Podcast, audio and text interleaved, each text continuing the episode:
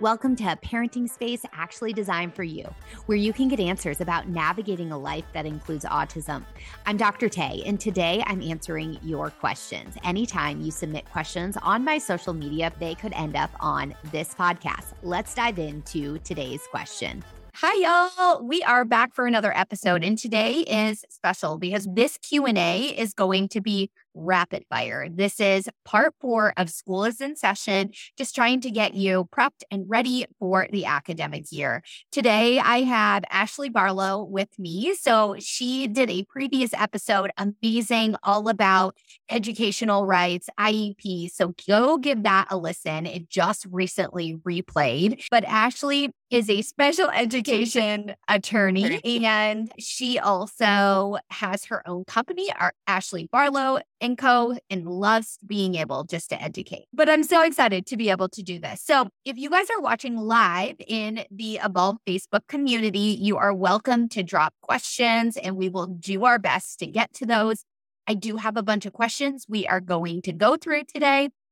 If you are listening to this on the podcast, we are actually streaming live in the Evolve Facebook community, and you can join that yourself by going to the show notes and you will be welcome. It's a space for you to be able to ask questions. We talk about the podcast episodes and just be able to get support that you need as a parent of an autistic kiddo or if you have concerns about autism. So, Ashley, thank you so much for coming back to the podcast. Yeah, thank you. It's always fun to chat with you. And I'm excited about this school is in session topics. Yeah, it got inspired on a whim. And as even I DM'd you and I'm like, hey, here's what's going on. Any chance you can wing this? And I was ready for you to say no, and I would have figured it out. But I'm so grateful that we were able to find a time to get this scheduled. I'm better at winging it, honestly, than I am at anything else. I get that. All right. So, what we're going to do, this is going to be a little bit more rapid fire. If you are listening to the mm-hmm. pod, I'm going to read the question. Ashley's going to answer it. Of course, I can't help but chime in. So, you'll hear me chime in, but we're going to try to get through as many questions as we can on this episode. So, the first one I wanted to start out with, I hear this all the time as a psychologist. So, this was actually a question submitted via Instagram DMs and chatting with this mom. The child does have a clinical diagnosis of autism. The mom also indicated, which I thought this was surprising, that dyslexia had been identified. But either way, and I think this is a broad question of like, okay, my autistic child who has this clinical diagnosis, I'm just being told they need a 504. So, what is often your insight into that? And then the part two of this just through this conversation of this mom and I talking about this mom did identify a lot of social emotional needs and being able to support that and how does that come in to an IEP okay the test for an IEP is twofold it is disability and you have to meet the educational definition of the disability which you should have eligibility forms on your state's department of ed website so you can n- normally just Google like your state's name and then special education eligibility form. And then the second component is it has to have an adverse educational impact. Now, that does not just mean academics. It can mean social emotional health. It can mean your behavioral health. It can mean, in many cases, things that we as parents consider to be therapeutic, like an OT need or a speech need or something like that. Some of those are not standalone, meaning, in order to have an OT goal or an OT like IEP, so to speak, you have to have something else also. And that would be governed by your state regulations, probably. So you have to meet the diagnosis definition for your state, and you have to have that adverse educational impact. I think that you can absolutely make the argument that it's a social emotional need. And that might come through as pragmatic speech. It might be a behavior thing. It might be a social emotional regulation thing. Like you might qualify in that disability category. So, really, I think that question is mainly IEP eligibility based. But to address the 504 component, really the answer to that lies in the difference between IEPs and 504s. So the big difference there, I just did this with my son yesterday, who was like, What's that one, two, three thing? And I was like, Oh, you mean 504? which I really liked. But a 504 does not give you the specially designed instruction that should be uniquely tailored to your child's individual needs that you get in an IEP. So in the IEP, you get supports for your child's needs academically and functionally, and you get that specially designed instruction. And a 504, what you get is simply accommodations. And basically, 504 is a discrimination law. The law prohibits discrimination against people on the basis of their disability. The easiest one, the easiest example I give often is diabetes. So if you have a medical condition of diabetes and your school says no food at school, period, that's the end of story. Well, of course, if you have diabetes, that would discriminate against you because if your blood sugar is low, you need Skittles or sugar, something. And so you can have that a lot of kids with autism have sleep disorders. And so maybe they can't fall asleep during school because it impacts something else. So you're allowed to have coffee at school. You have ADHD, you're allowed to have extra time because you might get distracted during a test or a scribe or a reader, or there's thousands of accommodations that yeah. we could have. So, this concept, though, I hear this a lot for, I would say, autistic kids who have maybe average to above average IQs. They're getting good grades, that the school is telling them, no, they only qualify for a 504. And sometimes they're not even allowing parents to have, like, they're telling them, no, we don't need to evaluate for an IEP. So, that's one piece I'd love to hear you talk about. But two, would you recommend that parents of autistic kids, just by definition of what autism looks like, really trying to push for that IEP? Yeah, I mean, I think that having the specially designed instruction super duper helps. And IEPs, fact, IEPs are not only for the purpose of addressing academic deficits. So I think that's your main argument that the IEP is not only intended to address academics. And yes, fine, great grades. That's exciting. But what are the other components to the school experience, high school, grade school, uh, middle school experience, as well as our transition needs, our future planning, that are being impacted. So you're going to talk about that pragmatic speech. You're going to talk about the sensory profile. You're going to talk about their functional skills, their activities of daily living, their independent living skills. You're going to talk about those things. Look at your evaluations, even if you have to get them from outside sources, and see where the deficits are, and then put that mm-hmm. into the context of real life. So what I recommend that parents do is that they outline this stuff before the meetings and maybe even communicate before the meeting. Yes, we agree. We've got straight A's in physics and an AP, whatever. but our here are our goals for our child. Here's where we see our child functioning in the real life. And when I talk about future life, I talk about, I have a list of five. Let's see if I, I rarely can do it by memory quickly, but their academic needs, their medical and health needs, their social emotional needs, their independent living needs, and their employment. Oh, and transportation. I must have done broken two apart. And so, can they access those things? Think about how much executive functioning it takes in order to access transportation, to figure out the rules of the road or the bus schedule, whatever, and then come back and see if you can tie that into functional goals for school. Yeah. Does that help? Absolutely. Yeah. Mm-hmm. And I mean, I will say, as a psychologist working with autistic children and their families, I'm almost always like, no, let let's push for the mm-hmm. IEP. And yeah, just just so parents hear this. So if a parent has a right to ask for their child to be evaluated for an IEP, correct? Yeah. So, yes, if you would like an IEP, you must request it in writing under the federal law, and your state law might have additional requirements, but you address it, you ask for it in writing, and then the school has to do an evaluation in a certain timeline. The parents have to be a part of the evaluation planning meeting. And so it's really important in the evaluation process that you're asking for the right things that are going to tie into those, in this case, functional and social emotional skills. Yeah. So, you know, really make sure that you're getting that transition based evaluation, that you're getting the OT stuff and not just fine motor. Like OTs always want to just do fine motor. Let's look at pragmatics. Let's look at our functional skills, our independent living skills, all those skills. Let's get a good speech evaluation, not just expressive and receptive speech. Again, let's look at that social emotional component to speech. Pragmatic speech is something nobody ever wants to talk about. And then let's get really good behavior profiles, really look at that and make sure that they look at executive functioning too. And again, not just a brief, like actually look at it. And don't forget that teacher expertise, teacher gut feeling, teacher observation all matters in that as well. So a lot of kids, I call it being over therapized, and I don't know how you feel about this, Dr. Tay, but I feel like a lot of kids in my experience have been over therapized. They've been taught the answers to things and they can recite things. They do really well on these adaptive tests because that's what they do all day. They go to therapy.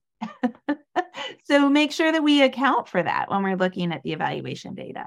Absolutely. I would call it more along the lines of like masking, right? We're teaching them yeah. to mask their symptoms, which is a really big thing in the autism community of like, what does an oh. intervention look like right now? Are we just teaching kids to mask so they hold it together? And this is important too. Do they hold yeah. it together all day long at school and then they're coming home and melting down? When you're in the IEP meeting, you need to be letting the team know this. But yeah.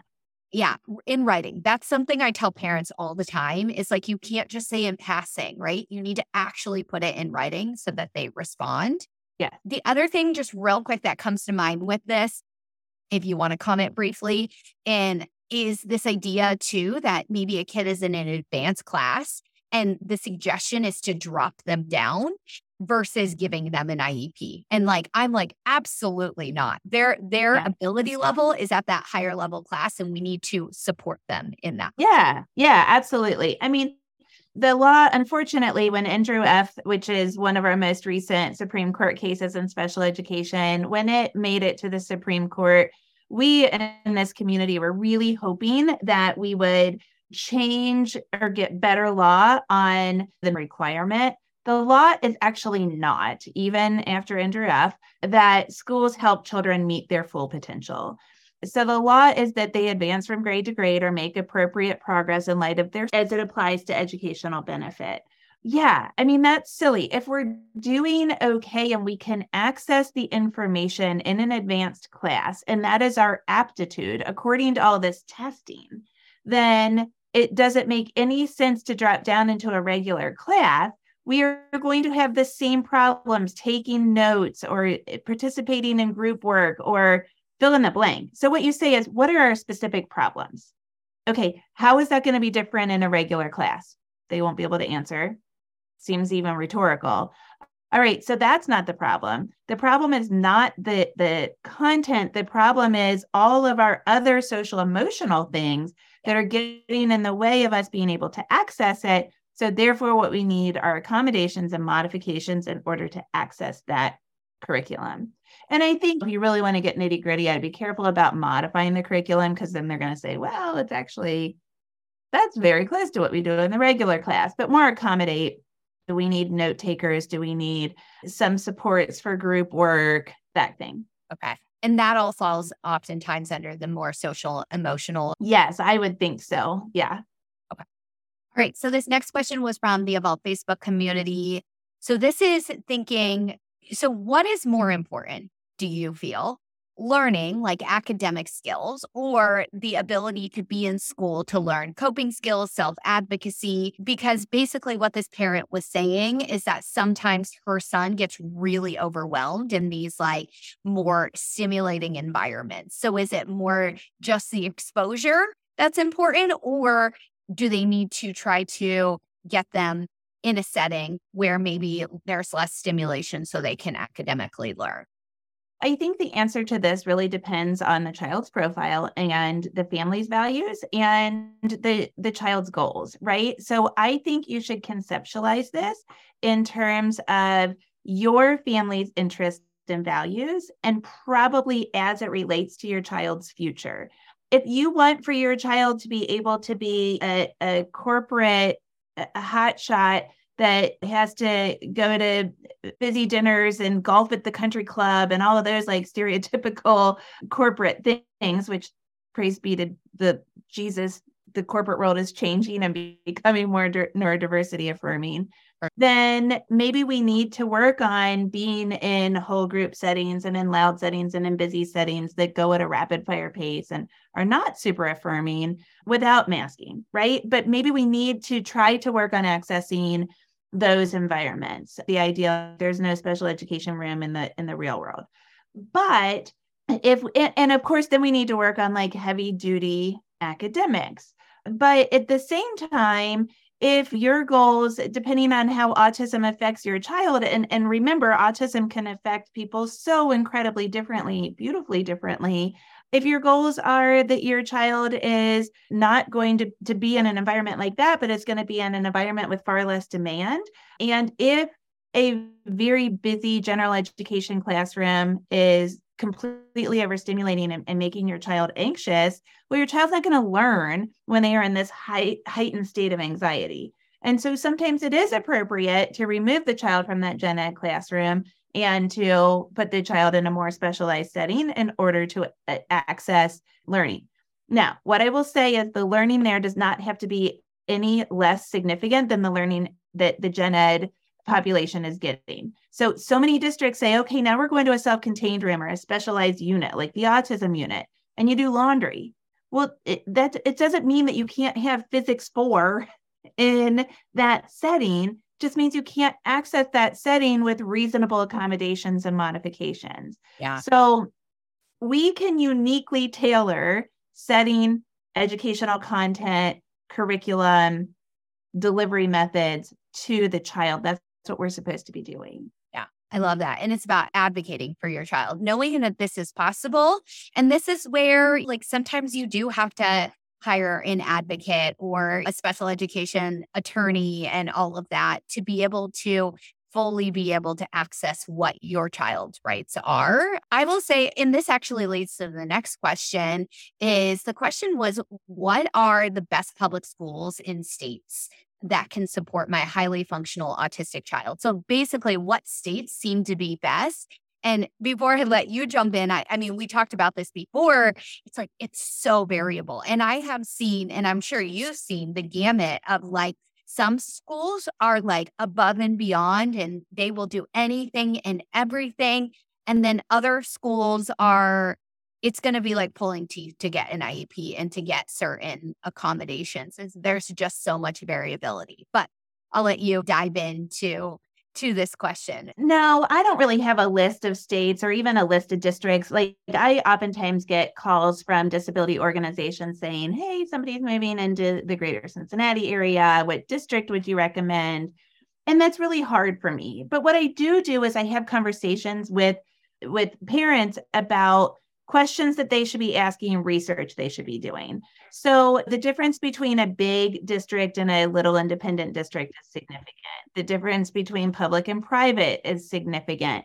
And then, like, what I usually try to do is to ask questions that lead parents to their values and their interests. Like, do you know most of the time parents know if they think their child's going to do better in a general education classroom 100% of the time or with pull out services or with co-taught classes or with a self-contained classroom a unit an autism unit if they think their child needs alternate placement to someplace else. So think about the least restrictive environment for your child and then ask the school what their feelings or or what their policies and ideas are about least restrictive environment. And don't just ask that general question because you're going to get like, well, we follow the law, but then ask like a lot of questions, right?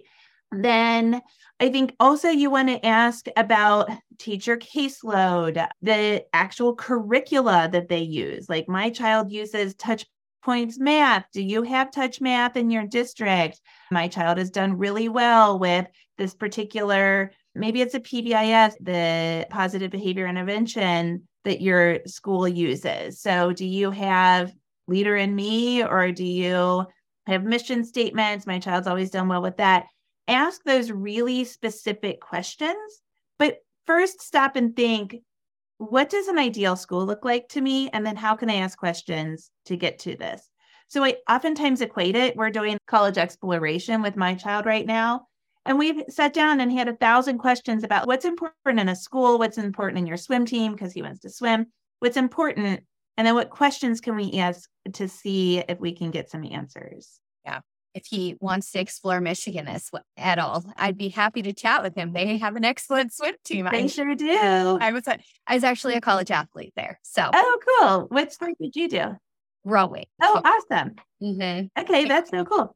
Yeah, I love that though. Yeah, I think it's figuring out what's important to you and not being afraid to drill down and ask those questions. I think it's just so hard to, yeah, give this blanket statement. And I even think we in the Pittsburgh region, like I'll hear things from parents about being like, well, this is a great school district. And sometimes the great school districts don't always have great special education supports yeah. too. It really, really varies. Totally. And school to school, it can vary. Big school, little school, does the school have open enrollment? Does it not? And one other thing I meant to say, Dr. Tay, is you also have to think if your child is on Medicaid, if your state has a good Medicaid waiver system and your child is on Medicaid, think about going elsewhere. So we think about that with retirement a lot. And unfortunately, it's easy, honestly, because you just look at red state, blue state to see if the Medicaid system is good. And for the most part, that can be pretty helpful. But like we're in Kentucky, we have awesome Medicaid waiver services, oddly. So to go to Texas, where the waiting lists are, and I don't practice in Texas, but I think years, literally years long, and to think, well, how would we access a group home there? That's like a, a non sequitur for us. So I think also looking at other services besides school is important. Yeah. And if you didn't listen to the previous episode, Ashley has a special needs son herself. How old is he now? My Jack, he is 13. He okay. just started his first day of seventh grade. Oh, how fun. How fun. Yeah. So she has the expertise with this being her career, but also the lived experience as a parent having to educate for her son's educational rights as well. So, right. yeah. And I was a teacher. Oh, yeah. I forgot that. yes. Yeah. So she's got it all, which is why I was like, she's, we got to bring her back. So I love that point about Medicaid. And I think some of this too could potentially, it's interesting. I know for early intervention, there's certain states that are great. But I think at the school district level eh, that it, it just is so much more variable. So that makes sense. Okay, so the next question was from Facebook. How often should a child be evaluated after their initial assessment of autism? So I was thinking you can answer on the educational side and I'll touch base on the clinical side. Real quick, just a brief interruption because I want you to know you don't have to navigate this journey alone. If you're in a place where you have concerns about your child's development, you've been on the search for a therapist that provides evidence informed neurodivergent affirming care, or you're needing more support as a parent, the whole family approach may be a good fit for you. Autism doesn't just impact your child's life, so you deserve care that works for your child and your whole family. Head to the link in the show notes to schedule a complimentary call where we can chat about your unique circumstances we can help you decide if Dr. Tay concierge clinical care would be a good fit for your family. And if not, we will provide you resources for your next best steps. Oh, awesome. Okay, yeah.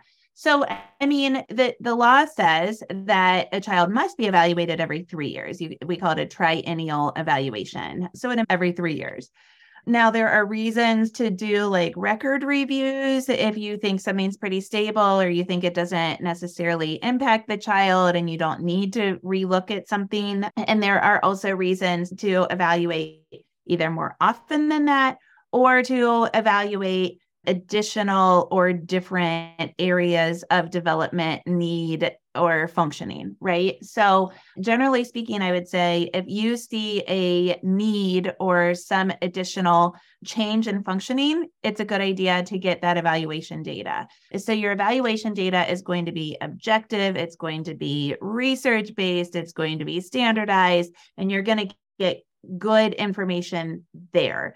But don't forget to also look at curricular assessments, teacher data, your progress monitoring data on your IEP, any data that you take at home, of course, your outside evaluations.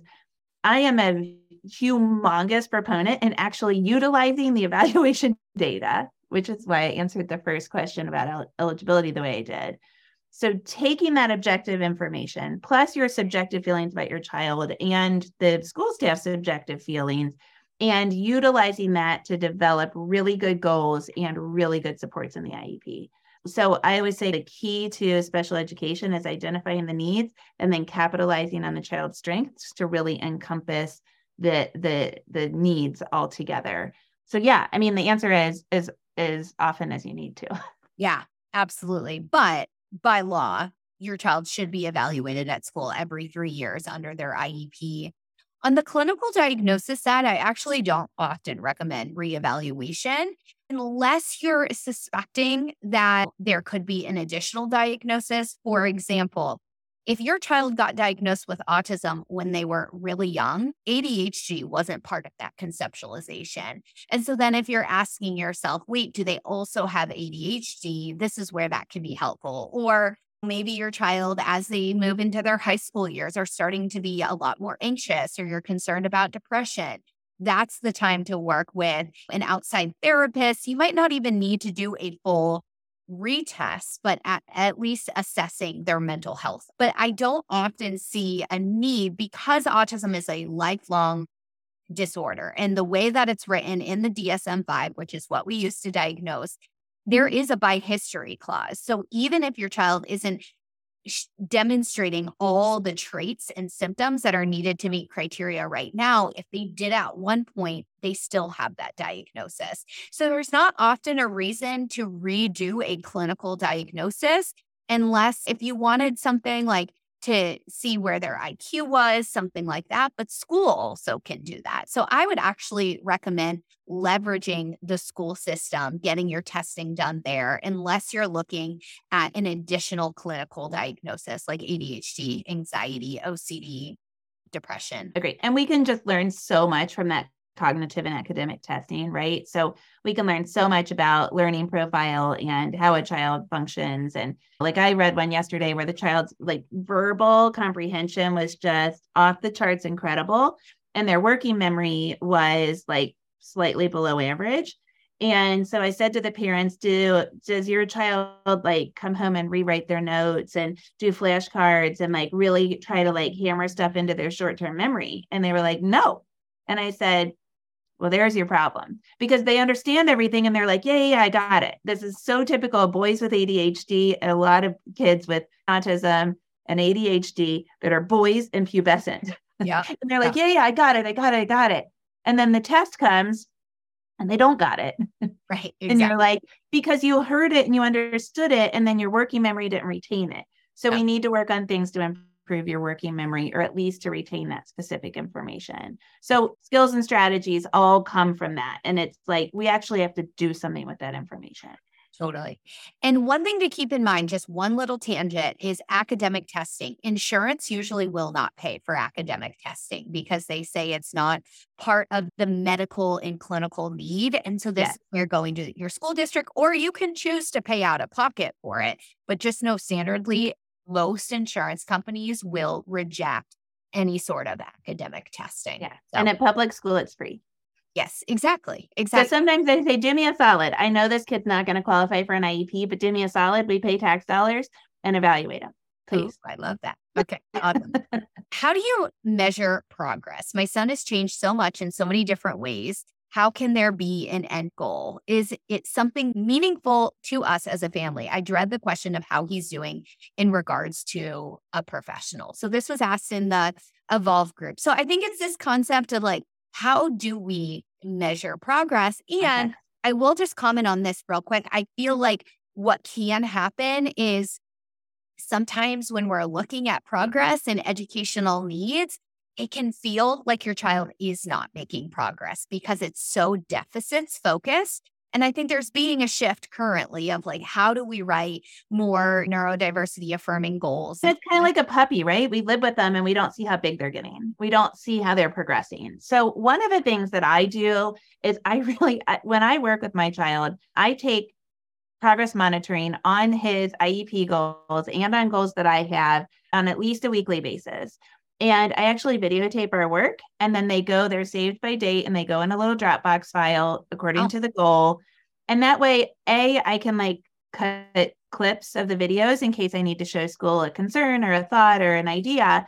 But also, I can go back and be like, how did this look at this time last year?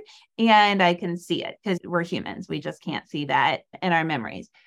So that's one thing to help our souls. So when they're little, it's super easy because you get all those developmental profiles and they get evaluated or like curricularly assessed more often in early intervention.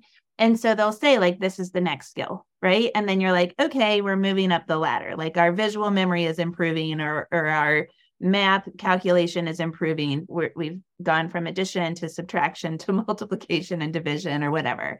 But and then in school, you can also do that with the the state criteria, the state guidelines. So the curriculum, right? You can go on New Jersey State Department of Ed and you can look to see what the curriculum is for each individual grade level, each individual area of academics, and you can watch progress that way.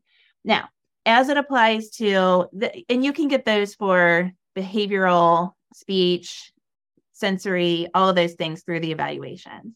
But in a more like, I think to answer your question more broadly, again, you've got to contextualize it and what's important to you. So there are online, I used to be on the board of the Down Syndrome Association of Greater Cincinnati we have one there. I know there's a million online that you can find that do like evaluations or progress monitoring charts for individuals with developmental disabilities where you can look at like where are we right now on dressing on hygiene on all areas of social emotional interaction, like interpersonal interaction, on our expressive language, on expressing wants and needs. It can be as basic or as broad as you want it to be. And I actually recommend to my adult clients that they do that with their caregivers at least annually so that we can really look for regression and progress. And we can look to see what strategies are working, what skills we need to develop, and we do that in the context of those five areas of adult life. So, what are our goals for, for medical advocacy? Are we going to be our own guardian? What decisions are we going to have to make? What skills do we need in order to make those decisions, advocate for ourselves, communicate our decisions? And then, how are we doing on those? And to look at that at least annually as part of that supported decision making plan, or if you have guardianship, is like a guardian team meeting with the with the person that has autism in this case. Okay. So again, it's like looking at that future plan, looking at the transition goals and the adulthood goals, even for kindergartners. Like the time to think about adulthood is now. So that's a big intimidating answer. And I'm sorry. Yeah, but I think if anyone listening to this episode or the live right now, it is when you are making these decisions about your children's educational needs and IEPs and all of that, you should be thinking about the future and just knowing that the IEP can cover it. So, yeah. so this was more a comment on Facebook as we're live, but it I, I'm going to throw it in real quick. So, this parent said the question of funding is important, and I think this was in regard regards to selecting different districts for placement. Do you find in your work that like funding can vary dramatically vary school to school? Yes, because a lot of schools, their funding is based on their performance. And so the higher performing schools get less money which is counterintuitive, but they think they need to put more money where districts are not doing well. But, but also, nice. stereotypically, those higher performing schools also have foundations that can supplement their budgets. And so, and they might have like tax levies and that stuff. So, I have never done any research on the impact of funding and special education progress. You could probably, I mean, schools, they have to report this, the 2004, I think, revision of IDEA required a lot more publication of data on special education progress. So you could probably research that, and probably somebody has. But in my experience, a lot of special education progress is a people problem. It depends on your special education director, your district's initiatives, the actual curricula that they choose, the individualization individualization of the education. I mean, I don't know that it's necessarily like, oh, we don't have the money to buy that curriculum. I think it's really like ideal based. Yeah. Yeah. Mm-hmm. And I feel like what one go to, I think one sign of this is is the school district willing to collaborate with you and view you as an expert on your child's team? I think that's often a great indicator because then they really value your your report. I have a whole business based on that. So yes, she does. So I agree. we will definitely link her website. It's ashleybarlowco.com, right? Yes. Yes. Okay. We will link it in the show notes for sure. But yes, lots of advocacy and all of that. She has so many wonderful resources. Okay, so three questions left. Let's see if we can power through these. So, this is for younger kids. This came from the Evolve Facebook group. This parent happens to have like toddler preschool age. But the question was, what are your thoughts on half day of school? So, like doing school in the morning and then therapy in the afternoon. Is it better to commit to one thing or can it be beneficial to do both? You know, I think it's always a weighing of the interests. So, I am a big proponent of public school, obviously because of special education, but for a million other reasons as well. I'm a big proponent of school, period especially for kids that have social emotional deficits and particularly students with autism.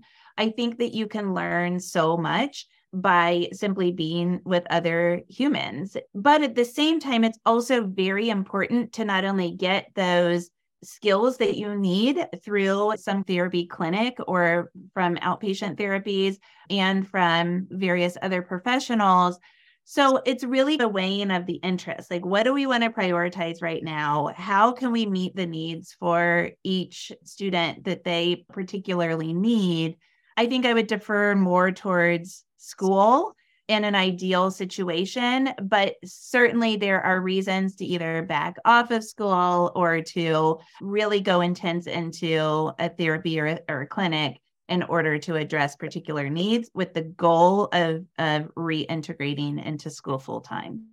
Yeah. And as a clinician, I also would lead towards school as well, that the mm-hmm. more that your child can be in that school setting, Uh, I think there's a little bit of a pressure right now that it's like more, more, mm-hmm. more in terms of therapy. And really, what we need to focus on is high quality delivery of those services I think that mm-hmm. goes a lot longer. But I also think this is where communicating with the school, what is your child working on in therapy, right? Can they also support it, which ends up being like hours of exposure that they're getting to practice these skills. I think it's really important. And I will say, even as a clinician, as much as I can, I avoid pulling kids out of school to see them the only exception to this, I would say, is if you're having to have a short stint of intensive based therapy. Yeah. For example, if your child, like, for example, has selective mutism, and we have an episode actually coming up on this, sometimes it's like you might need to prioritize therapy so that they can fully engage in the school process, but it's short term. So, or like their anxiety is so pervasive that they can't access school. You're getting incredible school refusal they need an out they need they need to address the anxiety in order to be able to access the school well then of course that's appropriate Exactly, exactly. But I agree with you. There's so many benefits of children being in school and feeling confident in ed- communicating with your child's IEP team that they're getting what they need in school. Yeah. It's important. Okay. Should I try to put my son in the same school as his friend we currently spend regular time with outside of school? Yes and no. I actually had this question in my practice the other day. I mean, I, uh, like, is there a reason to request a special friend? Sure, there could be. Again, like incredible social anxiety or a bullying situation or whatever. Like, you can't answer anything completely like yes or no. So, I can foresee like a really extenuating circumstance where that might be appropriate. But in large part, again, like humans are humans. We have to learn how to interact with new humans while also maintaining the relationships that are super familiar to us. And so I can foresee that there might be a reason, but generally speaking, no. I think it's eh, absolutely appropriate to be in classes and to make new friends. Yeah. And in the Facebook community, I responded and basically said, I think that the first decision should be what is the best educational setting for your child. Yeah. I think that kind of trumps this. So. Yeah, definitely over the socialization. But even like, can I request certain kids be in my class or not be in my kids' class? I mean, with with very many exceptions, I think no. Like we can't request who our coworkers are. We can't request who belongs to our gym or our community park or our soccer team. So, you know, school should mimic that. Yeah. Okay. So then the last question that I have, unless you think I'm forgetting something, basically signs that homeschooling might be a better fit or weighing on the pros and cons of school environment as a place for learning for autistic kids and how to factor in mental health of the child when deciding public schooling is the right fit. I will say I did an entire episode 51 where I answered this, but I'd love to get your insights as we wrap up this episode. Oh, I would love to hear. It. I'm going to listen to that podcast. Um, I think it's the same answer as going to an ABA or a therapy clinic at half day, right? Like, I just think there's so many benefits to public school. There's so many benefits to being educated with your child or with other children in the school environment under IDEA. There are reasons to homeschool, as I mentioned, the anxiety and social emotional benefit.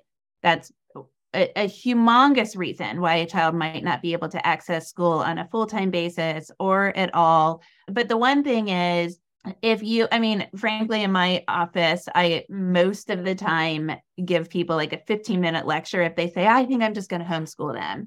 But the key components to don't do that is who's going to who's going to deliver quality education and quality therapeutic like services and how are you going to know that? Who's going to do all that research? Schools have schools spend tens of thousands if not hundreds of thousands of dollars doing that research continuously and then providing professionals to do it. Also, where are you going to get extracurriculars and social interaction? So, where's your child going to learn how to play the piano or learn how to line up in a line when somebody says to line up in a line, to wash their hands, to do all of those things? Who's going to work on those transition skills? When you think about all the things that happen in a school just in the first hour, how are you going to mimic that and, and learn those same skills? And a homeschool environment. So I think there's benefits to homeschool, but gosh, it would be like really, really, really hard to do it as well as the school system does. That makes sense. Okay. Last thing, was there something that you wanted to mention? It says, should you meet with your child's teacher before school starts or let them meet your child first or meet later? I was just going to say communicate now, communicate daily, communicate monthly, depending on the age of the child. I actually care so much about communication. Most attorneys say document, document, document. And I say communicate, communicate, communicate. So do online profiles, take data, sit down and think about every doctor's and therapy appointment that you've had over this. I have a communication bundle on my website because I feel so passionately about how often and how much you should communicate. That the parting words I have is that the word parent is in the the law IDEA over 400 times. Congress does tons of research before they institute a law. And this research that they did before they implemented IDEA in the 70s said that parent involvement was a key to a child's success. And so please don't feel like you are being a burden. Please feel like you are empowering the team to collaborate with you and with your child um, if you communicate often and effectively. Love it. I love it. That's such a perfect end. And I couldn't agree mm-hmm. more about communicate now. Be proactive in this. Don't wait until there's an issue. Ashley, thank you so much for being here today, answering all these questions. This was wonderful. Y'all, that is a wrap for today's episode of Evolve with Dr. Tay. I will see you back soon. Before we wrap up this episode, for real this time, I want to share a couple ways you can get even more value and what your next steps could be. First, join the Evolve Facebook group. We do Q&As about the episodes and so much more. I linked that group, my personal social media pages, and any resources I mentioned in this episode in the show notes. So scroll down now and join me online. When you submit questions on any of my pages, your question could be featured on this podcast. How cool is that? I love being able to speak on topics that feel directly relevant to your life. Your questions truly make a difference in the content we create here. One last thing do your fellow autism parents a favor. Share this episode on your social media and tag me. Autism currently affects 1 in 36 families in the United States and many more worldwide. So I'm sure there is a parent in your social media followers that could be served by this podcast.